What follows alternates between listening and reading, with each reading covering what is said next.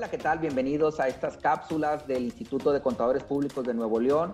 Estamos en el programa denominado Entre Contadores y en esta ocasión vamos a hablar de la discrepancia fiscal. Para esto tenemos aquí como invitado a Antonio Rodríguez. Gracias Luis, gracias por la invitación. Encantado de estar ahorita platicando para todas las personas que nos están escuchando. Vamos a hablar a, no solamente a contadores, sino estamos enfocándonos también a emprendedores, estudiantes y público en general, porque el tema que vamos a tocar pues es de relevancia para todos los que somos personas físicas, ¿no? Como tú y como yo.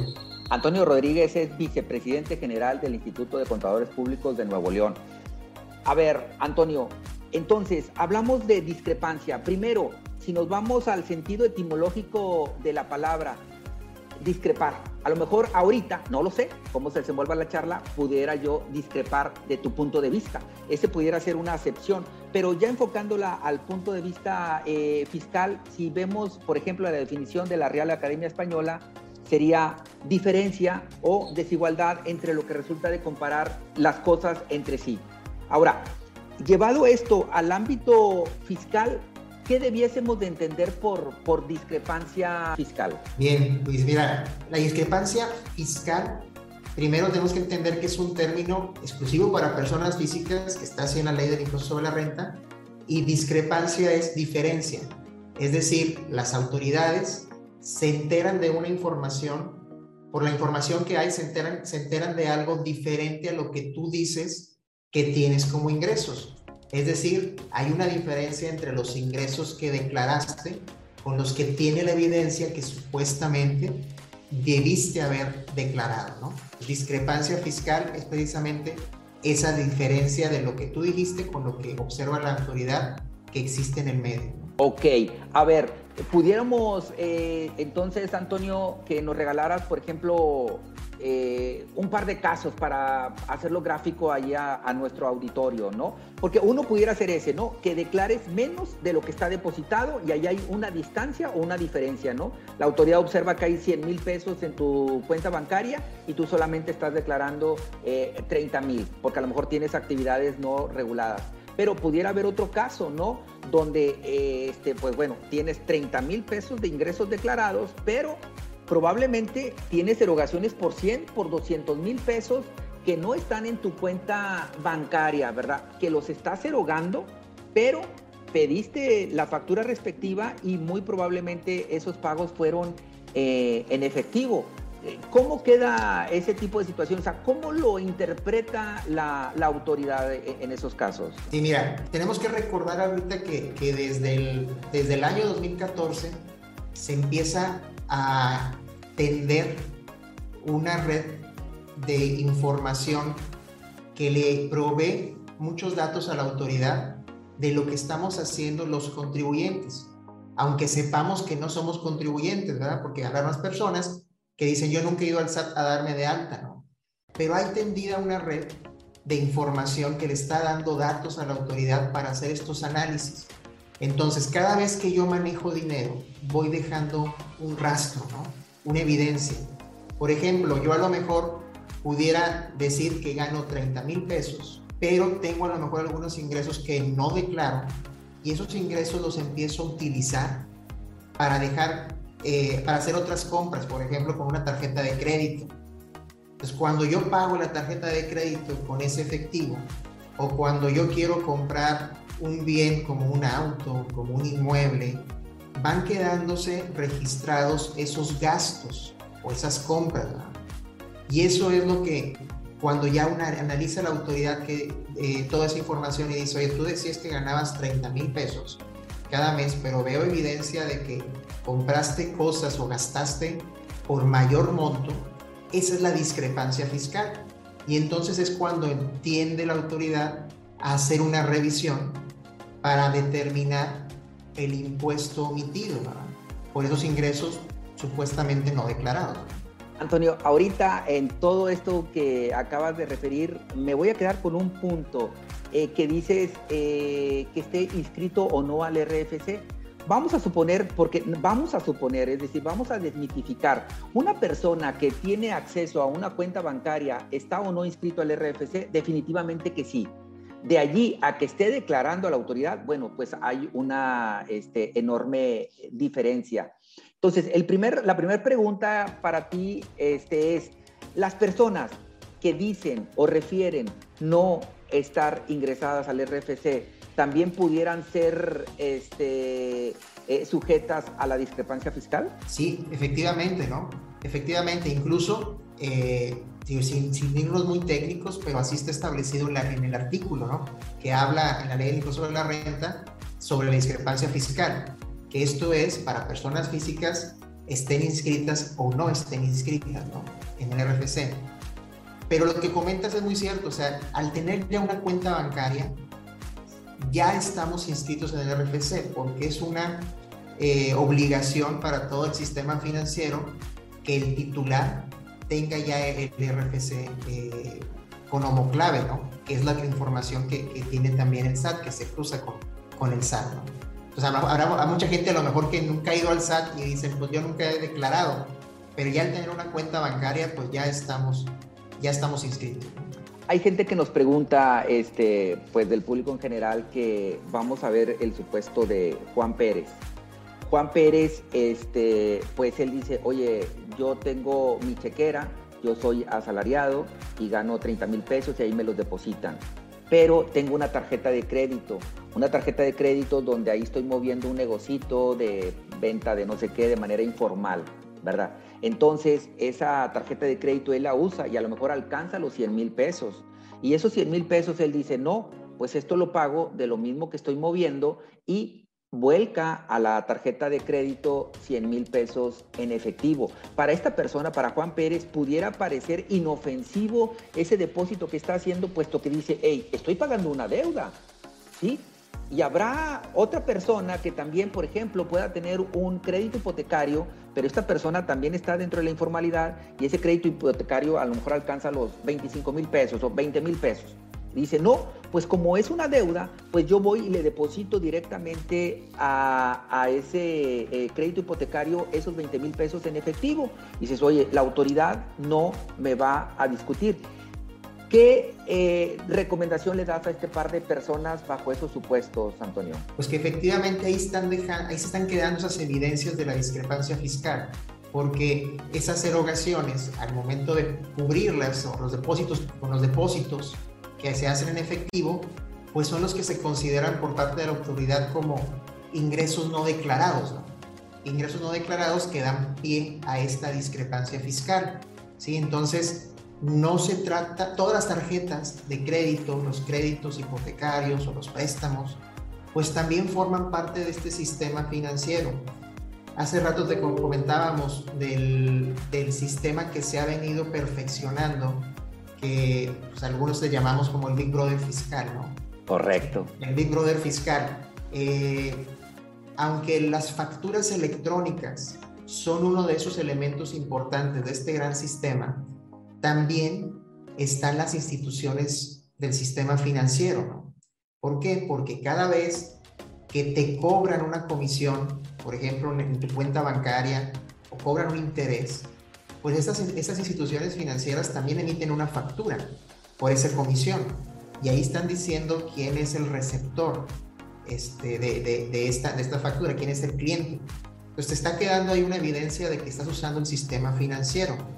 Más aparte, los reportes que tienen que entregar eh, cada mes cuando hay depósitos mayores a 15 mil pesos en efectivo. Entonces eso también es una, es una entrega de información que va detonando esta discrepancia fiscal, más aparte el sistema financiero lo que tiene establecido de ver los comportamientos atípicos de cada cuentaviente, ¿no? Según el perfil de cada cuentaviente que también lo están entregando, ¿no? Pues hablas, elementos. Hablas allí de, de cuentavientes, es decir, aquellas eh, personas que usan a la, a la banca, ¿no? Y a lo mejor alguien allá más lejano dice, hey, entonces yo dejo de usar la tarjeta de crédito. Yo como tengo billetes no pago un crédito hipotecario y tampoco voy a tener una chequera. Pero sí voy a ir al banco porque me entra el nervio y voy a abrir una cuenta de inversiones. Y este cuate va y deposita 50 mil pesos mensuales de sus actividades que lleva de manera informal, eh, este, pues ahí comercialmente hablando. Esa persona estaría o no sujeta a una discrepancia fiscal, porque a ver, Luis Alberto, yo no estoy declarando ingresos, yo no estoy facturándole aparentemente a nadie, pero está entrando ese dinero a una cuenta eh, de inversiones. Y aparentemente él inofensivamente dirá, hey, es que me están reteniendo incluso un impuesto, Luis Alberto. O sea, yo ya estoy pagando por, por esos ingresos. ¿Qué comentario le arrojarías a, ese tipo de, personas, Antonio? Primero que son dos actos, ¿no? El primer acto es el dinero de dónde lo obtuviste para generar la inversión. Entonces ahí ya tenemos una discrepancia en los ingresos. Y el segundo acto es, bueno, esa inversión que yo ya tengo me está dando intereses. Esos intereses generan un impuesto y es el que me está reteniendo el sistema financiero. Pues, estamos hablando de dos actos diferentes. Esa persona que, que tiene actividades que no las declara, que genera el ingreso y luego lo mete en una cuenta de inversión, pues también forma parte de este concepto de discrepancia fiscal, porque no viene el ingreso eh, identificado de una actividad por la cual ya se pagó el impuesto o fue declarado. Hablabas de ahorita de un término y lo recojo, el de Big Brother fiscal. Entonces, ¿qué pasa? Hay personas que dicen, no, entonces, como buenos mexicanos nos ponemos creativos, ¿no? Y dicen, tengo mi chequera fiscal y tengo mi chequera personal. Y es más, la chequera personal no está a nombre de, de, la persona, sino está a nombre de la esposa o de la mamá o de la abuelita o de quien se deje. ¿No? Entonces, y en esa cuenta, en teoría personal, que no se la entregan al contador, ¿verdad? Porque dicen, no, pues si se la entrego, se va a enterar, pero, ¿qué pasa con este Big Brother fiscal? ¿El secreto bancario lo es? Es decir, el fisco se va a quedar de manos cruzadas y decir, ah, ok, como tú estás declarando nada más la chequera fiscal, hasta ahí me quedo. ¿Y tendrá o no acceso eh, eh, el SAT a esa segunda cuenta que esta persona denomina como cuenta personal? Sabes que yo creo que esto también sirve para aclarar ese mito fiscal que existe de que si hay cuentas fiscales o no fiscales. ¿verdad? Cuentas bancarias fiscales o no fiscales. Y la realidad es que no, todas las cuentas bancarias, incluyendo tarjetas de crédito, inversiones, préstamos, sistema financiero, tarjetas de débito, todas son fiscales, es decir, todas están asociadas a un RFC del titular y por lo tanto están dentro de esta red informativa con la cual la autoridad va sacando estas discrepancias, ¿no? Entonces esa idea de que dicen es que esta es la cuenta fiscal y esta es la cuenta que no declaro, eso es un mito, eso es un mito. Quizás hace muchos años sí funcionaba, ¿verdad? Aquí en México. Pero como ya estamos viviendo la era digital, también en la fiscalización, eso ya, ese mito ya ahora sí tenemos que tacharlo. Eso no existe. Todas las cuentas son fiscales, todas las cuentas son demostrativas de tus ingresos por los cuales deben ser declarados, ¿sí? Que hay algunos que pagan impuesto y que hay otros que no pagan impuesto y que eso también pues tenemos que estar enterados. Estamos con Antonio Rodríguez, él es eh, vicepresidente general del Instituto de Contadores, estamos hablando del término de discrepancia fiscal. Vámonos al caso donde Juan Pérez dice, híjole, ya escuché la entrevista, hasta aquí le paro y recojo todo lo que me han dicho y entonces este, ahora esos 30 mil pesos que yo ganaba como asalariado y que me depositaban a mi cuenta, digo, ¿sabes qué? Me asusto y digo, le voy a abrir una cuenta a la esposa y transfiere del marido a la esposa los dineros. Pero la esposa vuelve a escuchar esta entrevista y dice, hey, se pone nerviosa porque dice, yo no tengo ingresos fiscales, pero sí estoy teniendo transacciones eh, bancarizadas. Eh, eh, ¿Qué opinión o qué recomendación le darías a esta persona? ¿Caería en el supuesto de discrepancia fiscal la esposa porque está recibiendo aparentemente unos ingresos? Cuéntanos al respecto. Bien, mira, muy, muy, buen, muy, buen, muy buen comentario, buena pregunta. ¿Por qué? Porque si la, si la esposa está recibiendo un dinero que proviene de su esposo, por el cual está perfectamente declarado, identificado, probablemente su salario, y el esposo le pasa dinero a la esposa, la esposa no tiene ahí ningún tema fiscal. ¿Por qué? Porque el traspaso entre cónyuges eh, es exento y no entra en esta, en esta situación de la discrepancia fiscal. Pero atención, estamos diciendo que el dinero está recibiendo el esposo, en este caso en particular, está perfectamente ya declarado e identificado con su fuente por la cual va a declararlo al SAT o va a pagar impuestos. Perfecto. Entonces, esto aplica incluso al cónyuge, implica en trascendientes y descendientes, es decir, entre a los hijos, a los nietos, a los padres, a los abuelos. Correcto. Vamos a complicar este caso. Dice la persona, a ver, yo escuché a Luis Alberto, escuché a Antonio y digo, esos 30 mil pesos los voy a transferir de una cuenta a otra. Pero ¿qué hace este cuarto? Como tienen cuentas bancarias en distintos bancos, le depositan en uno pero este cuate va y lo saca del cajero y le dice, ten a la esposa y le entrega los 30 mil pesos en efectivo. Y la señora va y con esos 30 mil pesos en efectivo va y los deposita en su propia cuenta bancaria. ¿Permanece a salvo la esposa de la discrepancia fiscal? Porque dices, hey, el origen de los recursos fueron declarados por el marido. Sí, pero eh, hubo esta ruta crítica de que el dinero salió del sistema bancario. ¿Qué recomendación le darías a la señora, que yo creo que son miles de casos, Antonio, y lo que estamos tratando es de esta nueva educación financiera, esta nueva educación eh, eh, fiscal, ¿verdad? A través de este tipo de, de cápsulas. Sí, precisamente evitar ese manejo de efectivo, ¿no? Es decir, si yo tengo, yo voy a hacerle un traspaso a mi esposa, lo voy a hacer por transferencia electrónica, de manera que se quede evidencia que proviene de mi cuenta. ¿Para qué? Para que en caso de alguna situación con, con, la autoridad fiscal pueda evidenciar que viene de, un, de, su cónyuge, ¿no? Cuando retiramos dinero en efectivo y luego ese dinero en efectivo lo ponemos, lo depositamos después en otra cuenta bancaria, incluso personal o de la esposa o del cónyuge, pues entonces ya estamos poniendo en riesgo la evidencia de que viene precisamente de, una cuenta del cónyuge, ¿verdad? Cuando lo convertimos en efectivo. Eh, entonces, la sugerencia es no hacerlo así, hacerlo a través de transferencia electrónica, ¿sí? O incluso, pues, un cheque con salvo buen, este, depósito salvo buen cobro, ¿no? O sea, depositarlo en cuenta de beneficiario, ¿sí? Cada vez utilizamos menos los cheques, por eso recomendamos más las transferencias. Antonio, a ver, ya para ir cerrando, este, ahorita con el tema del COVID, pues bueno, desafortunadamente muchas eh, familias perdieron a seres queridos y dentro de esa pérdida hubo una transferencia de, bienes, ¿verdad? Bien o mal, eh, cuentas bancarias, este, bienes inmuebles, es decir, propiamente herencias o otros casos, Antonio, donde se perdió al padre de la de familia que era el que movía eh, aquella empresa y por alguna situación, bueno, pues esa empresa requirió de eh, obtener préstamos, préstamos bancarios de, pues propiamente de la banca, pero que provenían a esa, a esa persona física. Entonces, ¿qué recomendación le das a aquellas personas, verdad, para que no caigan en la discrepancia fiscal cuando recibieron bienes o recibieron eh, préstamos o que hayan recibido eh, o que su patrimonio se haya incrementado y que por consecuencia empiezan a comprar autos, joyas, se van de viaje y eh, eh, se activa aparentemente para el fisco el tema de la discrepancia fiscal. ¿Cuál sería el antídoto para impedir que la autoridad o arrojar la información de que, hey, aquí no hay discrepancia fiscal, el recurso de los orígenes son lícitos? La solución a eso es cuando recibimos una herencia o cuando recibimos un préstamo, es informarlo en la declaración anual, ¿no?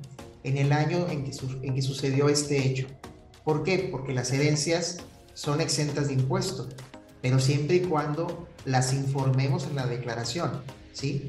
Estamos informándolas. Al incluirse en la declaración no significa que vayan a causar un impuesto y te vayan a quitar dinero Ahorita en México siguen siendo exentas las herencias, nada más que el antídoto es que se declare, que se informe, ¿sí? Porque al no hacerlo, entonces sí corremos el riesgo de que en algún momento cuando se detone esa discrepancia o cuando la autoridad empiece a ver que hay más gastos de los ingresos que dijiste tener, aunque vengan de herencia, la, herencia la grabarían, causaría impuesto, y entonces ahí se vería mermado el patrimonio. Pues esa sería yo creo el antídoto, Luis. Y, comentaste algo muy, muy importante. Eh, como personas físicas tenemos que darnos, estar, en la conciencia de que estamos viviendo la era digital. La era digital en las finanzas, la era digital en la fiscalización también. Y eso nos exige como piedra angular de nuestra educación financiera también tener algo de educación fiscal. Cosas básicas como las que estamos comentando ahorita es muy importante para saber nuestro manejo del dinero. Quizás años atrás no era, no era interesante esto porque no vivían en la era digital. Pero ahora a ti y a mí y a todos los que nos están escuchando estamos viviendo esta era digital y es un requisito, requisito importante el conocer unos aspectos básicos fiscales, aunque no seamos contadores y aunque no nos dediquemos a esto. Si nos gusta manejar el dinero, si tenemos que manejar dinero, tenemos que saber algo de temas fiscales, ¿sí? Como una piedra angular de nuestra educación financiera. Y eso es lo que queremos invitar a todos. Antonio, pues me dio gusto abordar contigo el tema de la discrepancia fiscal. Recojo, eh, bueno, pues todas las recomendaciones este, que, nos diste a todo nuestro auditorio.